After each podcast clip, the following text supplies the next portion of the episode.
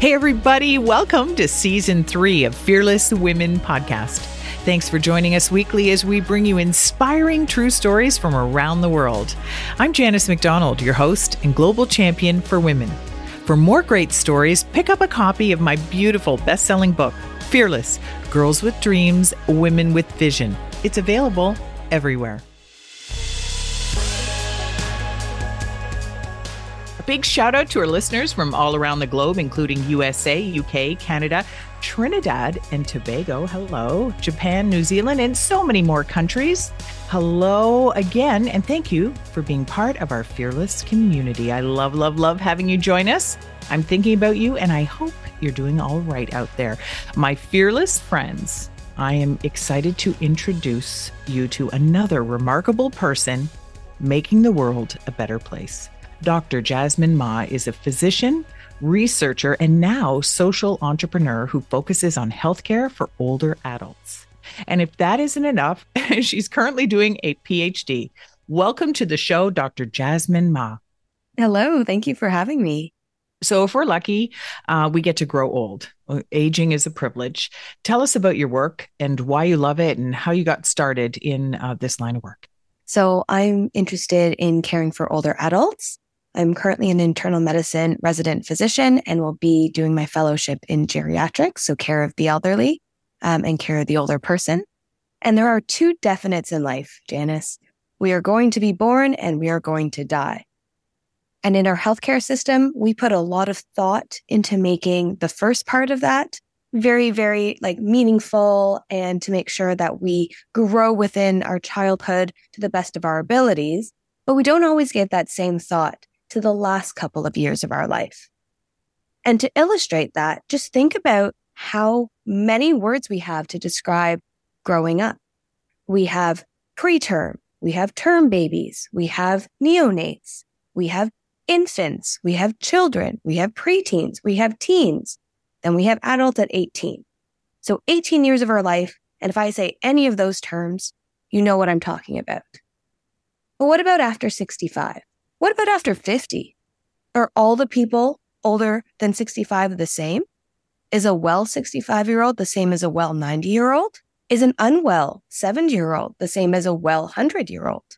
And so that's just one example of how our, I guess, our society in general, but also our healthcare system doesn't put as much thought and care into that aging process. And that's part of the process I'd like to, to help with. And so you're a, doctor, but you're also a researcher. Uh, tell us about kind of the calling um, to to become a doctor, and then you know you, have talked about why you love uh, doing the work that you're doing. Just tell us a bit more about that journey. Yeah, so physicians have the ability to make a real impact in people's lives, and when I was growing up, that's the type of impact that I'm currently able to do today, and that's what I wanted to achieve and what I've strived for. And when I was younger, um, my brother actually got diagnosed with an autoimmune disease called alopecia areata. It is when your hair falls out, um, and because your body's attacking your hair follicles. And we, as a family, went from physician to physician, and we tried different treatments, and some of them were really difficult, like acid peel treatments to try and stimulate hair growth. And it was finally a physician who told my family maybe you should look at what it's doing psychologically to you all as a family and introduced us to some resources. We went to the National Alopecia Areata Foundation, the Canadian Alopecia Areata Foundation, and that actually turned out to be the medicine we needed. And I find it similar in terms of aging care. There are so many amazing things that we can do in hospital. We can keep people alive indefinitely sometimes. But should we be doing it? Is that how people would like to die? Or are there people who would like to pass away surrounded by their loved ones at home in the setting they know with music and food that they have always loved? And that's the type of choice that I try and keep in my practice and what makes medicine most meaningful for me. So we met because you've been selected as a recipient of the Pierre Elliott Trudeau Scholarship in Canada, uh, where I'm a mentor. But You've also received numerous other awards and recognition already in your illustrious career. If your life was a book, What's this chapter called, Jasmine? This chapter of my life is looking through the looking glass because I spent so mm. much of my education focused on medicine and focused on physiology and anatomy and learning how the healthcare system works. And these past four to five years, I've looked at through my PhD and my master's in economics, looking at the healthcare system and the bigger drivers that essentially change and affect why we do things in hospital. And it's been extremely humbling to realize that even with a mass amount of knowledge that I've gained in medicine, there are so many different ways to look at a healthcare system that we don't think about when we're in our kind of silo and specialization. So, you know, on your journey as a doctor and also now as a PhD researcher, what's some helpful advice you've received that you think might be practical or useful for those listening about achieving your goals or or in wh- whatever way you want to uh, approach that in terms of advice?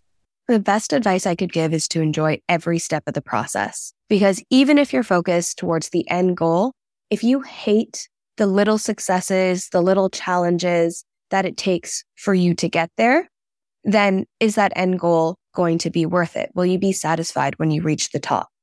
Whereas if you enjoy every moment from the people you're meeting to the types of things you're learning to the ways that you're spending your time, if you don't even reach that goal, you will still be able to say you've enjoyed the process up to that.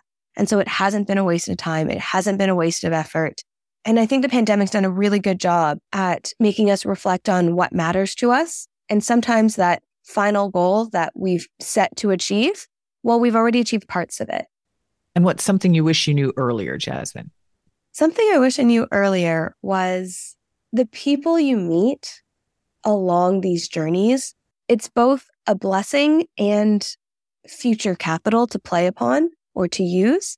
So I don't think I appreciated when I was meeting so many diverse individuals in my undergrad that their perspective will be useful as I continue my journey. And now I rarely get to meet people outside of my specialty or outside of my interest area in research, which is, of course, care of older adults. And when I do get to hear their perspectives, it becomes so much more valuable because you realize there's a whole school of thought. There's a whole group of people who think like that. And so being able to find their strengths and how it applies to your own work and your own life is very much a blessing that I don't think I had realized growing up. Take us back to your 10 year old self. Uh, what were you into? Uh, where did you live? And did any of that experience determine your interests and your your passions now? 10 year old Jasmine wanted to be a Disney on Ice figure skater and she was working very hard to diligently reach that goal. Didn't happen, but it's still possible. However, you're working away on it. I am. I am. I am currently the vice president of the Dalhousie Kings Figure Skating Club. Okay, so you're still chasing that dream. I love it. Exactly. Or doing what I love. I hope it's both. But I remember negotiating with my parents that to be able to skate to the degree that I did, I would have to maintain my marks at school and still do um, the extracurriculars that I had already committed to. And I think my ability to juggle multiple priorities at once comes from those years of intensive training where I was fortunate enough to be able to skate before school and skate after school and still study academically and I volunteered to teach skating. So I believe that my ability to juggle things and to be able to handle multiple kind of hats at once comes from that era. Good habits built up early. Absolutely. And isn't that so relevant to the many different uh, incredible success that you have in these many different spheres? So tell us this What's a time you were fearless, Jasmine? One moment that was both incredibly emotionally provoking on both of those fronts was the first time I ran a code at the hospital. A code usually means there's something going wrong in hospital. And there's two types of codes. There's the code where unfortunately the patient has had something happen to them and their heart or their breathing or their lungs have stopped. And that is fairly algorithmic. But there's a second type of code. And the second type of code is that the patient is getting very close to that state of not having a beating heart or a functioning respiratory system. So they're not breathing. And those codes are actually more scary. And they're scary because when you're running them, when you're trying to figure out what's going wrong, there's the potential that what you do will send them there. And there's the potential that what you do will actually help them get out of a spiral. And so the spiral is that they're getting closer to a bad situation and you have to quickly suss out why are they here? What is their past medical history? What's happening now? And where can I intervene where things are going to improve? And to be responsible for that can be scary. I can't even imagine. it's very fearless. And well, your patients are grateful. And uh, wow, it's incredible, Jasmine. Thank you for sharing that. It took me a long time to be comfortable with that position of power and that position of responsibility. And now that I'm six years into being a physician, I look back at how I felt in those first times and I would tell myself that it's going to be okay. And there are people who are going to debrief with you after and you're going to learn and you're going to be able to do more than if no one was there at all. And I think sometimes we worry if we're not good enough, but I think I need to tell myself it is still better to be present because there may not be anyone to do it at all. And I think I'm able to take that responsibility now and do it confidently. And that increasing confidence in what I do, I think shows in how I lead these teams and shows in how much more efficiently these processes are now being run for for patients. That was amazing. Thank you for sharing that. It's so important the whole confidence piece and recognizing that you're not alone and that you will continue to learn so you have such a, busy uh, and demanding a uh, career and yet on top of it so you're uh, you know working on your phd i guess we'll have to call you doctor doctor you know now you started a social enterprise let Science Connect. Give us the pitch. Tell us more about this. Why does this matter? Why are you doing it, Jasmine? So, my co founder and I, Prativa, we realized that communicating science is hard. And both of us have had the opportunity to be on different media outlets, so television, radio, writing to different newspapers. And we had to learn how to do this ourselves because the first time we did it, it was awful. Nobody told us how to speak to CBC. Nobody told us what to expect on a radio talk show. And it was fairly miserable. So we started our social enterprise, Let Science Connect, to be able to help our fellow scientists communicate what they know best, their science, to society.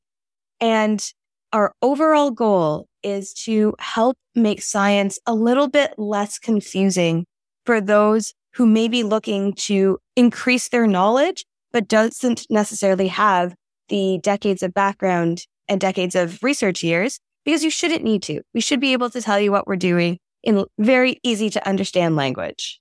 What's the website? It is letscienceconnect.com.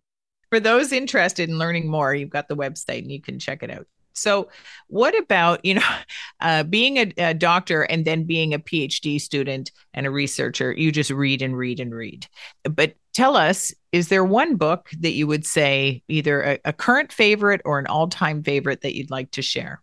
The book I would recommend is Being Mortal by Atul Gawande, who is a American surgeon, but also I believe he's been a journalist and a writer.